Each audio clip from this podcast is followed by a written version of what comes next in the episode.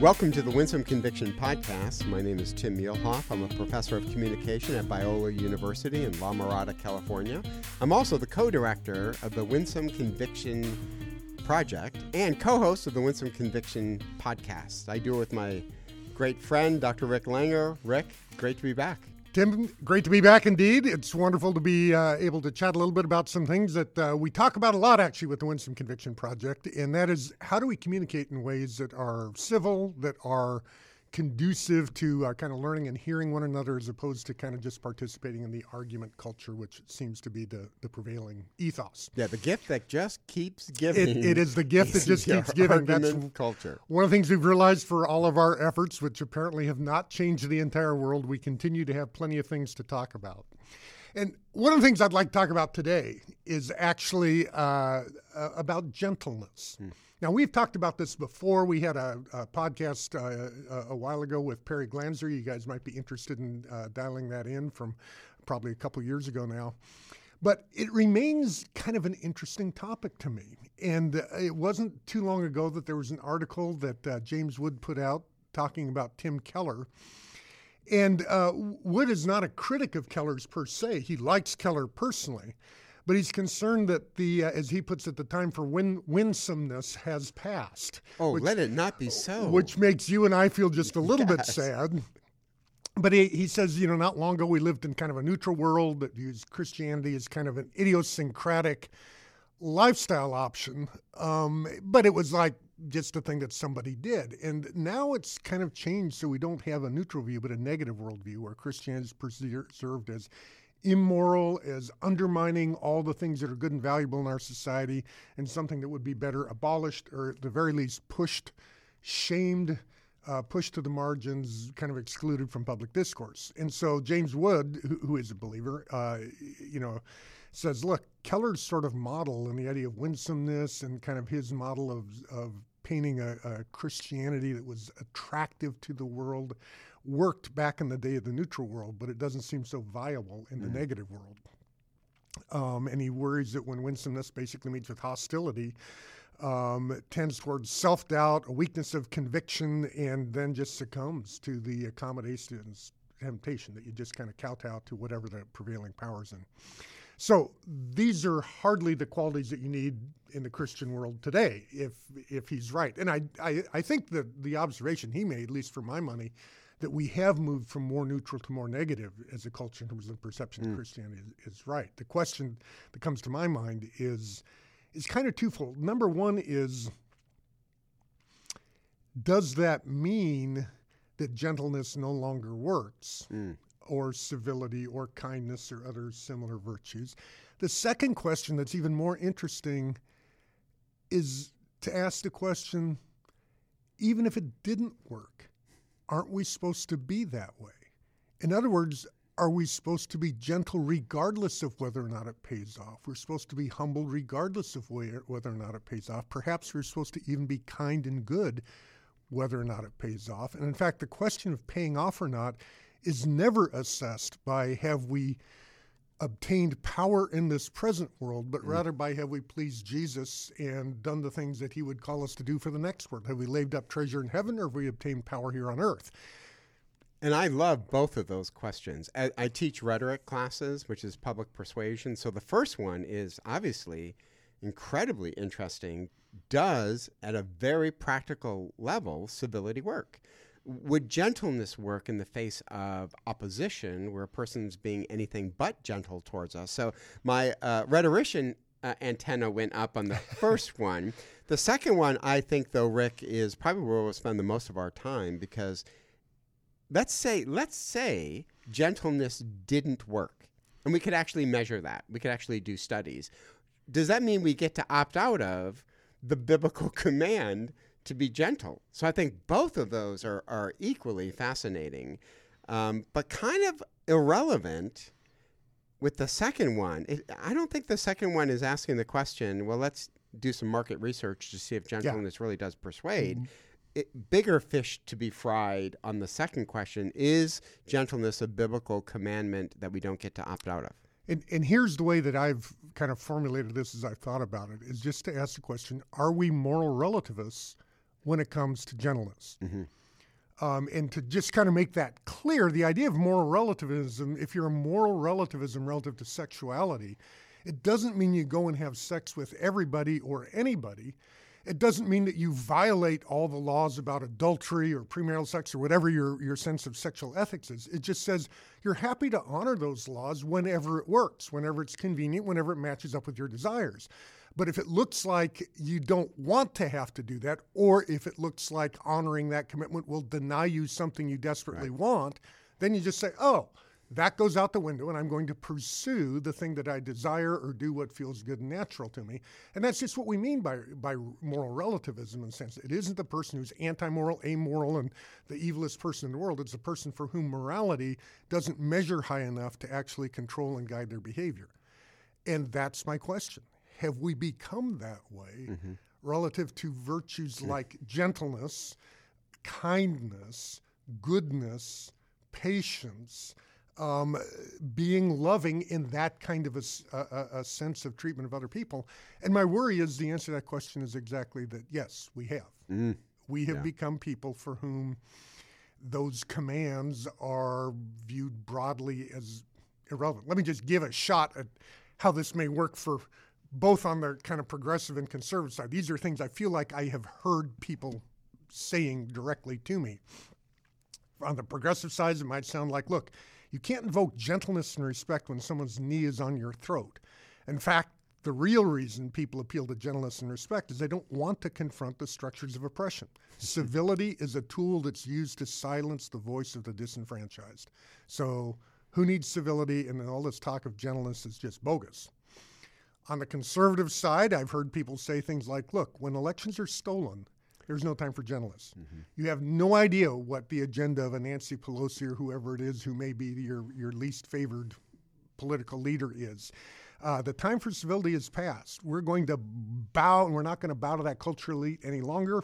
We're going to own the libs. We're going to speak boldly conservative thought in ways that are as infuriating, flummoxing, and otherwise distressing to liberals. I got that last from a quote. So if you go to our website, winsome conviction dot com, you'll know that uh, not too long ago we got a chance to go to Capitol Hill and speak to pockets of uh, political leaders. And without a doubt, that was the response that we got. Yes. Was the house is on fire. You two PhDs from out of town don't understand how bad it really is. And now you want us to be winsome when we're being attacked. My family's being attacked on social media. Suddenly you want my response to be that of gentleness. It, it simply it doesn't work, and we have to defend ourselves. We kind of got that feeling overwhelmingly, so that's why that's why this is so. That's why we're sitting here this talking about. This is why it's so it. important. Is we, we we need to wrestle with what you're asking us to wrestle with. So just put that in context. By the way, we're going to do some future podcasts about our observations, about our trip to Capitol yeah. Hill. We got a chance. Good news and bad news. Yeah, right? Good news and bad news. We don't want to paint it all with a negative picture. Um, we got a chance to speak in the Pentagon. And you might be asking, how in the world did you guys get invited? And that's because of the really hard work of people that have been in Capitol Hill for forty years, twenty-one yep. years, and we'll talk more about those groups, so stay tuned. But Rick, I, I just resonate with what you just said, is that we, we left very much feeling that people were like, guys, you need to wake up. Th- this is not going to work. Almost like the Tim Keller critique, maybe in a... In another time and place. Another time and place, but this is not the time nor the place. Yeah, there you go. Well said. So let, let me just pursue this course of thought a little bit. Um... And I'm going to just talk about gentleness for two reasons. Number one, it's a handy placekeeper for the whole set of other virtues uh, that we just talked about, right? So I, you know, the, everything I'm going to say could apply equally well to kindness, goodness, or, you know, gentleness, humility, all those sorts of things. The reason I use gentleness is I've discovered that I think that is the most irritating one. Mm-hmm. And I just want to say, not that I'm trying to be irritating, but I want to just say, okay, let's just take this provocative, the least likely of those. In other words, I can find people who say, yeah, we probably should be kind. They nod their head. If I say, well, should we be gentle? That's when I almost instigate the time for gentleness is past. Yeah. And I view these virtues kind of as a package that travel together, number one. But number two, I have the sense of, wow, we really are kind of almost anti-gentle. So that's what I want to probe a little bit. Let me begin by just pointing out that Jesus models gentleness, and not by accident, but literally when he gives himself a self-description. I'm thinking here of Matthew chapter eleven, verses twenty-eight through thirty. He describes himself as gentle and lowly in spirit, and he is exhorting us to imitate him exactly. And that, mm-hmm. take my yoke upon you and learn from me, for I'm gentle and lowly in spirit. The effect of that will be that you'll be able to find rest for your souls. Now, we could pause right there and say, how are you doing on experiencing rest for your soul? If you're feeling restful and tranquil, well, good. If you're feeling agitated, upset, concerned, if you're daily angry, if you get more angry as the day goes long, if every time you read something, you get upset, maybe this would be one of those moments to say, what does Jesus say about having a soul that's not feeling restful? Mm, mm-hmm. And I'd suggest that what he says is, well, you should probably take his yoke upon you and learn from him and become gentle and lowly in spirit.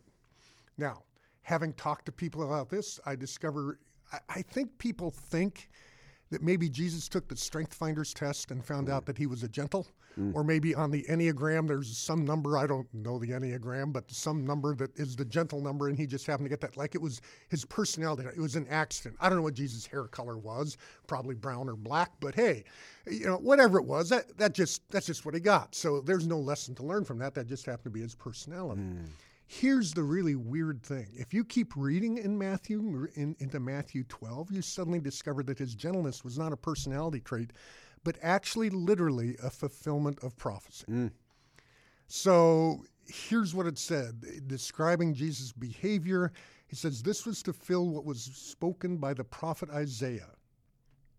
I will put my spirit upon him, and he will proclaim justice to the Gentiles. He will not quarrel or cry aloud, nor will anyone hear his voice in the streets. A bruised reed he will not break.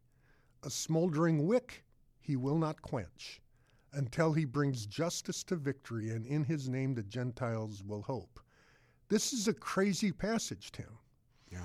In our current circumstance, I think what is most shocking about this passage, it would seem that gentleness was not only a prophesied quality of the Messiah that apparently in Matthew's mind needed to be fulfilled by the genuine Messiah, but it was also Jesus's favored way of advocating for social justice. And that's the key part. When you were reading that passage, that really struck me.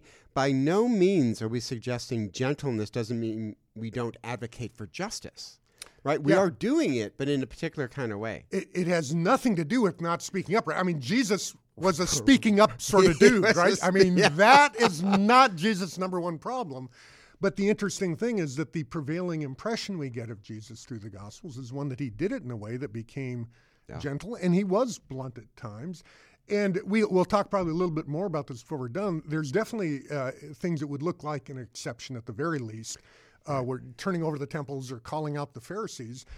Uh, and, and I just want to make the argument, do you solve that kind of attention by just saying, see, so the gentleness thing doesn't matter? Right. I mean, I think normally if you find that kind of attention in Scripture, you feel some obligation to give an account of yeah. both passages, yeah. not just say, oh, Jesus wasn't really gentle, number one. And number two, I think our sense of Jesus overall really is that of gentleness and welcome. He's a friend to sinners. Yeah. He he's a friend to kind of all the ordinary people. And interestingly enough, he's actually a friend to a lot of Pharisees. He goes to dinner. He he does, and, and the episodes that are recorded are sometimes awkward, but they aren't generally aren't marked by angerness, wrath, right. turning over tables every time around. In fact, that's why it is so notable. Is that there's like this one time when Jesus just goes in and he turns over the yeah. tables in the yeah. temple, and wow, what's what's at stake there? So, so that one other thought as you were saying this. Um, so judo, w- which is an amazing self-defense system, and if you ever watch people, it, it is super effective in neutralizing a person. Is called the gentle art. So in no way is judo saying I'm not in the fight. No, I'm in the fight, but in a certain kind of way am I in the fight, and that's what we're going to say about Jesus. He's in the fight yeah. for all the things we want to fight for, but there is something about the way he's doing it that he's calling us to do as well. Yeah, uh, and obviously it isn't just Jesus who plays the gentleness note. Um, so you find the apostles, uh, and I'm thinking here particularly of Paul, Ephesians uh, chapter four, verses one through three, he urges us to walk in a manner worthy of Christ. Well, in light of what we just talked about, we should be thinking, well, what does that mean? And it says, well, it's unsurprising to characterize the Christ-like manner as humility and gentleness. Mm. That's the way we imitate Christ. Galatians five, as you heard us talking earlier, twenty-five and twenty-six, the fruit of the Spirit is love, joy, peace, patience, kindness, goodness, faithfulness, gentleness, and self-control. And you can hear that whole package of virtues that we've talked about embedded in the fruit of the Spirit. But I've, al- in fairness, I've always viewed the fruit of the Spirit as being optional. Yeah. You know what I mean? Isn't that interesting right there to say this is the fruit of the Spirit and it is not something that you say, well, I'm, I'm going to pick among the fruit. Yes, that's exactly what you don't get to do. This yeah. is the difference between gifts of the Spirit, plural, and fruit of the Spirit, singular.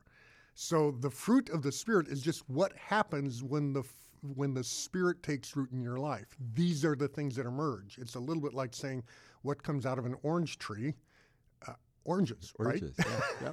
What comes out of a spirit tree, mm-hmm. well, spirit fruit. What in the world is spirit fruit? So glad you asked. Let me give you the list. So these are things that we as Christians should view as a kind of a central project of our discipleship, so to speak.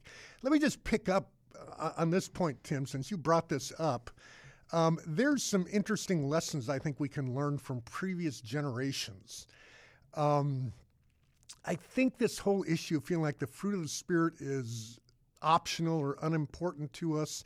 Let me just quote from a book called How to Live a Holy Life by Charles Orr. This is hmm. written about one hundred years ago, so I'm not talking ancients here. I'm talking relatively modern. But here's what he says. Gentleness is one of the fruits of the Spirit. If we have the Spirit of Christ, we bear this fruit. Well, says one, in my very makeup, I am rough, harsh, and hasty. Well, then you need to be made anew. When God finds that a man is rough and harsh and severe in his makeup, He will, if the man will yield to the operation of the Holy Spirit, make him mild, gentle, and peaceful. People go to a hospital and by operation have abscesses and tumors removed from the stomach and other internal parts. God, by a blessed, wonderful, and successful operation of the Holy Spirit, will take that roughness, harshness, and severity out of your nature and instill instead mildness, tenderness, softness, and gentleness. Harshness and roughness are corruption that God, in his gracious plan of salvation, is pleased to remove. If you will allow the Spirit to work in you, that which is pleasing in God's sight, he will make you gentle. Gentleness is a beauteous grace. Mm. Her excellence is great. By cultivation this grace of this grace, it is capable of much improvement. Too few saints experience it to the extent they should. I beseech you by the gentleness of Jesus to be earnest and improve upon your gentleness. Wow. Wow. And I guess this is one of the things I found most disturbing in the conversations, because we have to find this resistance to people who are primarily centered on their political concerns, that for them, they may be Christians, they may not be Christians, but when they rise in the morning, they aren't thinking Christianly, they aren't thinking themselves necessarily as a disciple. They're more like, I'm a politician, or I'm an advocate, or I'm a news anchor, or whatever. I may happen to be a Christian, I may not happen to be a Christian, but my driving force, what I see through the windshield of my life, is my political accomplishments, or my, you know, journalistic, or whatever, your professional accomplishments. And I, I'm not surprised that people like that push back against it. But if you're not just a self-professed Christian, but if you're saying, no, my central concern on a daily basis is actually pleasing Christ and walking with him, I think it's passages like this and then, you know, devotional writing like that that should really give you pause if you're suddenly just okay with, on a daily basis, living in the absence of the practice of, of gentleness and kindness and civility. See, that's what um, I'm feeling as I'm listening to this, is it's a diagnostic. It's yeah. a diagnostic of where I'm at, because I was on the debate team, you know, in college and just yeah. to get angry. I mean, treat me well, I'll treat you well. I, I, I literally had this thought. I hadn't thought about this in years. I was on the high school wrestling team, a pretty good team out of East Detroit. We wrestled the school, and th- this is, talk about a forerunner, is a, a female wrestler was on one team, and she happened to be in my weight category. So, you know, all the ribbing I got heading into this is like, this is the match you can't lose, or you need to turn in your masculinity. How ridiculous. So I went out there, we shook hands, and the uh, referee says go. And there's a move in wrestling where you, you slap a person underneath the chin to get their head up so you can shoot on their legs. Sh- Rick, she flat out slaps me and shoots. And I was like, game on. Like any notion I had, like we're going to take this a little bit maybe easier. I got slapped and I saw red, right? Yeah. I almost feel like you've kind of described me in certain situations where it's like, hey, we'll play fair. I'm up I'm up for civility and kindness and gentleness. But, dude, you slap me, I'm coming right back at you.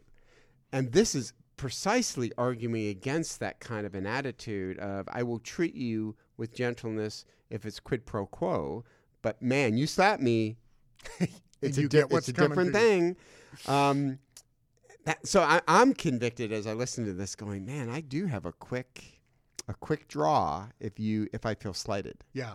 And I remember, uh, like, when I was in college in particular, it, you know, this is because I kind of came of age Christianly, my late high school. I came to Christ in, in my kind of junior year of high school. And so this is when I began to learn about, memorize the fruit of the Spirit, things like that. And right. I remember joking with other other friends of mine about gentleness as like our non-fruit of the Spirit or whatever. Patience was the other one. Those two were the ones we somehow thought were kind of tongue-in-cheek, were profoundly not actually required of us. And, you know, I, I look back at that some, well, let's just call it several years mm. ago when I was in college. Uh, and I'm like, yeah, I think it was a good thing. It would be a good thing to take that more seriously. As I think about my my life, I don't view myself as naturally being gentle or patient or a lot of these sorts right. of things. Right. And and I, that's why I love the quote that I read there at length, where the person's saying, yeah, that is not a surprise, right?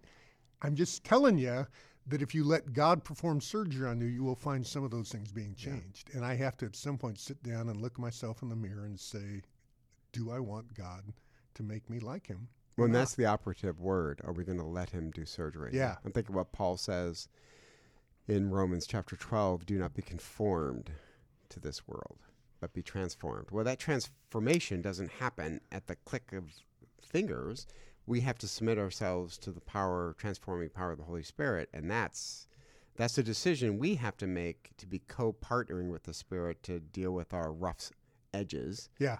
And let him work on that. And, and that's the interesting thing when, we, as you mentioned earlier, this this pushback we get is like, look, there may have been a time for gentleness, but not now. Why not? Because they aren't being gentle to us. Yeah. And I'm like, okay, so you're telling me that what we should do is act like the world acts, right? So this is what you might call we should be conformed mm-hmm. to the world, right? Mm-hmm. Is that what you're telling mm-hmm. me? And at that point, we, don't you have to stop and think, wait a minute, am I saying that someone's wrong because they're failing to be transformed rather than conformed? Because they're acting differently than under what the world does instead of acting according to the world. So this is, to me, a really big deal. And it's not just a winsome conviction-y kind of thing. This isn't because you and I spend a lot of time talking about right. this. For me, this is a pastoral concern. I spent twenty years as a pastor. And when I see people chronically not manifesting the fruit of the Spirit, I worry for the health of their soul. I really do view it, as you mentioned earlier, as kind of an indicator. This is a thing that should wake us yeah. up and say, wait a minute, what what road am I walking down, and do I need to somehow walk differently? So, Rick, I was at, I was just at a, a conference presenting Winsome Conviction, and it was a Q and A time, and I almost laughed out loud. I didn't. But first question, what about Jesus overturning the tables? First question, I thought, where's Rick? Doggone it. But but that is a very common and in some ways legitimate. He for sure did that. So we need to have a response for that. Yeah, and and I think you're right. It is it's totally legitimate concern. So let's just talk a little bit about this.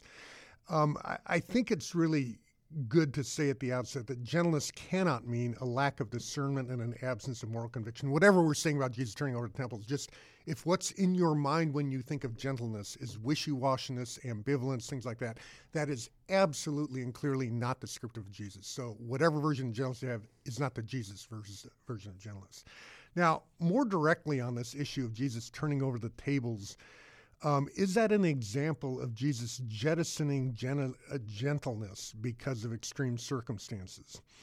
Well, if that's what you're thinking, at the very least, it would be good to attend carefully to what those circumstances were.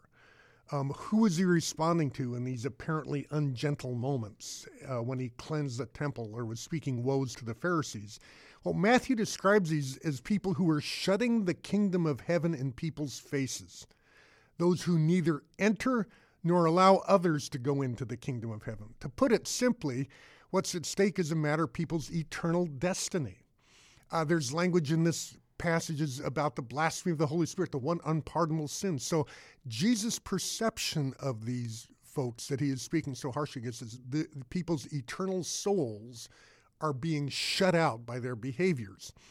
That's probably code word for saying that it was a matter of eternal destiny and not a mask mandate. Mm, mm. And if you're getting your rage worked up because you're literally seeing people being shut, the doors of heaven are being shut against them, you've got a much better case to make. If you're upset because of how we do immigration policy, because of mask mandates, because you don't think COVID vaccines are legit, or because you believe they are and everyone should have them, those are the kinds of things I want to say, well, there's a big distance between the things that were triggering this for Jesus and the things that seem to be triggering this for us today. The other thing is the one of the common refrains of the Gospels when Jesus is talking to people, particularly the Pharisees, particularly these people he has the antagonistic problems with, is this phrase, but he knew what was in their hearts, yeah, yeah. or knowing what was in their hearts. Um, and so when he was saying that perhaps someone was resisting the Holy Spirit or on the verge of committing the unpardonable sin or shutting the doors of heaven or whatever, he wasn't just angry. He was making a considered moral judgment based on actual knowledge he had about what was going on in that person's heart mm. and soul. Now, that doesn't mean that we can't speak up until we have divine knowledge of what's in a person's soul. But I would want to say it does mean we shouldn't speak up until we have kind of ordinary, sound human knowledge of what's in another person's soul. So to say, hey, I need to make a concerted effort to first understand what this person's actually saying, what they mean, why they're saying it, before calling them a whitewashed sepulcher and turning over all of their tables. Um, so I think on all of these things, we really have to take a moment back and say, what was going on in that context with Jesus? And be really careful, one, about making that the universal picture of Jesus. He's always mm-hmm. running around turning yeah, over yeah. tables. The uh, many of his other confrontations are actually remarkably gentle, even if they're awkward. He isn't doing those sorts of things. And it's based on knowledge, and he seems concerned with the things that are absolutely these foundational issues of the gospel, not issues that are perhaps quite important, but nonetheless not matters of eternal salvation. And what a good concluding word for us. This is almost taking a page out of Aristotle, who said, are you charitable when you try to understand why a person did what they did? And again, I love what you said. Jesus absolutely knew what was in the heart of a person. We don't. But as I try to ascertain what's in your heart, do I do so charitably? Or do I give a negative interpretation of what you're trying to do to this country, this church, my community, my school? That's a page out of Aristotle, because we don't have this divine knowledge. We do have partial knowledge, and we do need to believe the best of people in order to open up these productive conversations. And that's what we're really about at the Winsome Conviction Project. At the end of the day, we're trying to engage on the issues that are seemingly dividing communities, churches, and even our nation, and to do it in a way that is civil, gentle, and ultimately productive. Not that we set aside our values, but we pursue them in a way that people can receive it and have a good conversation. If that resonates with you, please check out uh, winsome conviction dot com, and you can find out about the articles we've written and the other podcasts that we've done. Thank you for joining us.